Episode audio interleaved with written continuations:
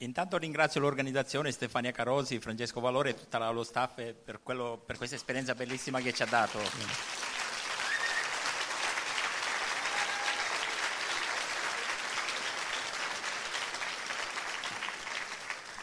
Devo dire anche chi ha, chi ha, costruito il sito Libera Conoscenza, non so se sono qui presenti, perché ho saputo di questa conferenza attraverso questo sito. Siete qui presenti in sala? Libera so, Conoscenza? Sono di Torino, sono di Torino, stavolta non sono ci sono. Comunque io ho saputo di questa conferenza, è per me la prima conferenza di antroposofia o scienza dello spirito o pensiero ah, libero. Ah sì? Ah, non lo sapevo. Come, Era una conferenza di antroposofia quella che ho fatto?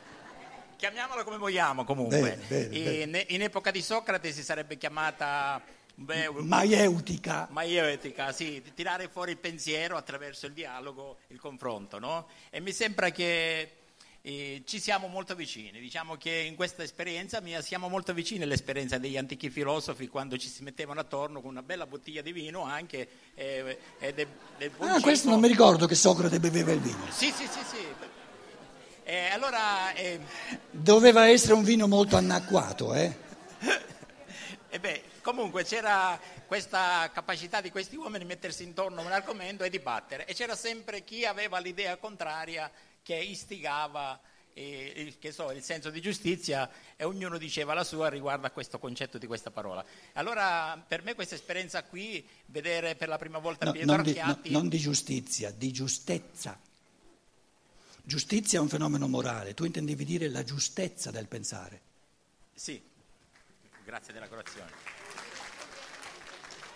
allora per me, io per esempio adesso da pochissimo tempo frequento un gruppo della mia città dove leggiamo i libri di Steiner. Adesso stiamo leggendo il libro della, Guarda, dell'Apocalisse. Guarda, proibito fare pubblicità, eh? No, l'Apocalisse. Allora ho chiesto di cui c'è questa conferenza su e viene Pietro Archiati, ho letto due libri suoi, Cristo e l'anima umana oh, e, dalla, e dalla Chiesa cattolica all'antroposofia. Cosa ne pensate? Un libro Posso... mio della Chiesa Cattolica all'antroposofia. È una specie di titolo, sì, un librettino, sì. Non chiedete a me che cosa ho scritto perché parlo volentieri. Volete sapere cosa mi hanno risposto i più anziani di questo gruppo? No, Pietro Archiati è un pensatore troppo libero, dice troppe cose con, sua, con, con le parole sue, non usa le parole di Steiner. E io ho detto, Dio, ma Steiner ci insegna proprio questo, e vuol dire che è uno che ha capito cosa insegna Steiner, nel senso che io ho capito adesso qui, ho visto eh, un risultato vivente del pensiero di Steiner, nel senso che è un uomo libero e, e sono... allora, mi, mi par di capire che questi antroposofi anziani intendevano dire che uno che pensa con la sua testa è un insulto, è un insulto anziché sì. un complimento. È un eretico, per la Chiesa Cattolica sarebbe un eretico, ecco, le parole giuste. Per la Chiesa Cattolica, Dio un eretico in campo antroposofico. Il complimento più bello che ci sia. allora, chi viene dopo? Allora, questo per ah, dire... Non come... hai ancora finito? No, eh, la domanda, c'è, c'è, una domanda poi alla fine. Allora, questo per dire che spesso e volentieri noi esseri umani siamo portati a... È più facile avere un maestro, avere qualcuno che ci dice dogmaticamente è che cosa sono. È più comodo nel giusto modo. È più comodo. È più comodo, si fa meno fatica, pensare con la propria testa, trovare le soluzioni con i propri pensieri, è più, è più faticoso. Allora l'uomo è pigro e preferisce... Non è più faticoso, è più bello. È più bello. allora... Io veramente sono contentissimo perché finalmente essendo l'antroposofia in lingua italiana Taglia, taglia, taglia. E la domanda finale, perché avrei tante cose da dire, è questa. Ah. Siccome dalla Germania in questi ultimi anni è arrivata anche la, la, nuova, la, nuova, medicina di Hammer, che cosa ne pensa lei della nuova medicina di Hammer che si sta diffondendo abbastanza velocemente in tutta l'Europa? Prima di tutto non so di che cosa parli. Secondo, il secondo, cosa più importante, ciò che io ne penso non ti riguarda. Domanda successiva. Andiamo bene? Eh no, eh no, devi venire qui e metterti in coda, mi dispiace. Eh. Allora. Senta, eri... Te c'hai una domanda o soltanto complimenti? No, domanda. Ah. È riferito a, a ieri. più è riferita a ieri, perché ehm, lei ha fatto un Pa- esempio. parla alle persone. Eh, un esempio, Eh, quando una persona a 30 anni A si ammala e ha messo in relazione A con B. B. La mia domanda è, ma quando un- una persona, un bimbo, a un anno si ammala, come... A un anno? A un anno, sì. Cioè, le malattie dei bimbi, perché a 30 anni ho capito, no? Ma quando uno è più piccolo, un anno, mesi, eh, qual è la, la spiegazione? Ecco. Allora, uso la lavagna, resta, resta, resta, resta. Uso, uso la lavagna. Il concetto di malattia è che c'è una conduzione, no? noi stiamo cercando di portare nella nostra col pensare, di rendere cosciente il pensare, eh, tutto il pensabile, però tutto il pensabile è all'infinito. Ciò che ancora non abbiamo nella nostra coscienza è il cosiddetto io superiore, no? o lo spirito dell'uomo, il mio io superiore, il mio io spirituale. Quindi c'è un elemento di sovracoscienza. O noi, eh, la psicologia ce lo dice, no? non tutto ci è cosciente di ciò che fa parte di noi. Questo spirito, allora questo qui ha un anno, un anno di vita, piccolo piccolo, un anno di vita. D'accordo? Il suo spirito, ancora prima di nascere, qui c'è la nascita, ha detto, io quando avrò un anno voglio pigliarmi questa malattia. Quindi l'ha pianificata, c'è il karma, è una conduzione, siamo in cammino. Il pensare sta proprio anche nel portare a coscienza sempre di più i misteri del karma. La scienza dello spirito ci fa capire sempre di più. Però il karma dice, guarda che c'è una conduzione, una regia della tua vita, la tua biografia, dove ancora prima di nascere il tuo spirito, insieme con l'angelo custode, eccetera, eccetera, ha deciso quali passate fondamentali, quali eventi, anche quali malattie, sono necessarie per la sua crescita. E quindi a, un anno, a due anni o a tre anni o a trent'anni si piglia quella malattia. Il, il, il, il problema è l'origine di una malattia, l'origine di ogni cosa, l'origine prima di ogni cosa, cos'è? Lo spirito che pensa e vuole. Quindi all'origine di una malattia ci deve essere uno spirito che l'ha pensata e l'ha voluta. Se è una malattia mia che piglio io, è il mio spirito che la deve aver pensata e voluta, perché se non c'è uno spirito che pensa e che vuole questa malattia, la malattia non c'è, non esiste proprio. Quindi l'origine di ogni cosa è lo spirito, e questo è uno spirito individuale, sono io, io, il mio spirito, però il mio spirito sovraconscio, che ancora prima di nascere ha detto io quella prossima volta per acquisire certe forze che avrò bisogno a 40 anni, a, a un anno mi piglio questa malattia e allora a 40 anni avrò le forze di fare questo, quest'altro, quest'altro.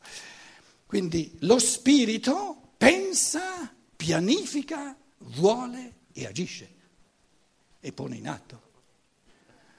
Allora, se, se, io non sono io il gestore degli eventi del mio karma, non sono io a un anno a decidere questa malattia, allora ci deve essere uno spirito, che non è ancora il mio spirito, che ha, ha pensato questa malattia, che l'ha decisa come appartenentegli e che l'ha voluta e adesso la pone in atto. Però non è uno spirito che coinvolge il corpo di altre persone. Se coinvolge il mio corpo è il mio spirito, sono io a livello sovraconscio. C'è un'alternativa? L'unica alternativa è il caso. La scienza naturale dice, ti sei preso una malattia, è a caso. Il caso è il buco, il buco più grande nel pensare umano. Il caso significa non so quale sia la causa. Se invece so che ogni cosa che avviene, la causa è sempre uno spirito che la pensa questa cosa e che la vuole, allora non dirò mai che qualcosa avviene per caso. Avviene soltanto ciò che lo spirito creatore, tutti gli spiriti creatori che ci sono, pensano, vogliono e compiono. Ripeto, una cosa non ci può essere, non può avvenire senza uno spirito che la crea, la pensa creandola e, e, e la realizza dentro al corpo. Cos'è una malattia? All'origine. Cos'è una macchina, un'automobile all'origine? Una struttura di pensiero? Complessa. Ci siamo? Allora, una macchina all'origine è una struttura di pensiero. Una malattia è una struttura di pensiero. Se nessuno l'ha mai pensata, non c'è. Una melodia. Può il musicista, il componista comporre una melodia mentre dorme? Magari il sogno è un primo accenno, però il sogno è la soglia tra... Il sogno sorge soltanto quando ci si addormenta e quando ci si sveglia. Quando si dorme il sogno non c'è. La scienza dello spirito lo spiega in un modo molto più complesso. Il sogno sorge quando il corpo astrale eh, interagisce col corpo eterico, ma non ancora col corpo fisico. Quando entra anche nel corpo fisico, sorge la, la percezione sensoria e i sogni spariscono. Quindi il sogno, quindi una melodia è un processo di pensiero all'origine. Che sia Beethoven o quello che volete, l'origine. L'origine di ogni cosa è il pensiero che crea, lo spirito che crea.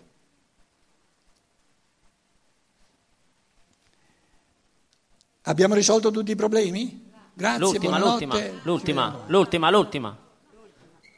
Allora, Prima di tutto mi piacerebbe dirle che qualche secolo fa a lei non so dove sarebbe finito, eh? Ecco, non lo so quale, in quale cella, in quale... Ma guarda che, guarda che, al massimo uno finisce all'altro mondo.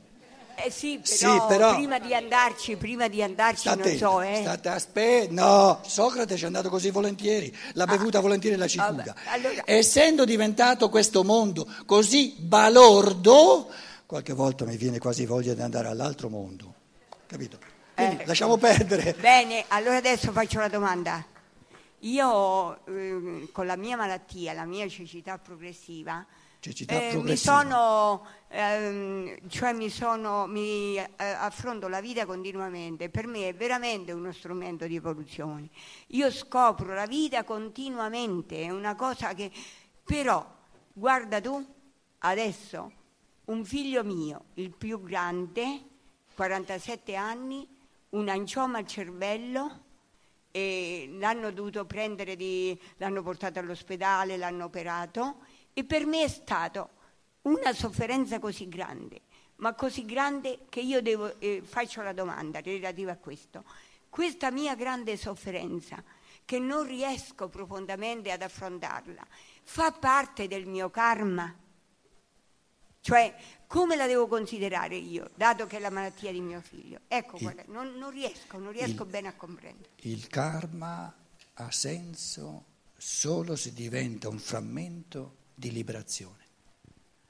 Nella misura in cui il karma diventa un frammento di libertà, una provocazione a diventare più liberi, ha tutto il suo senso.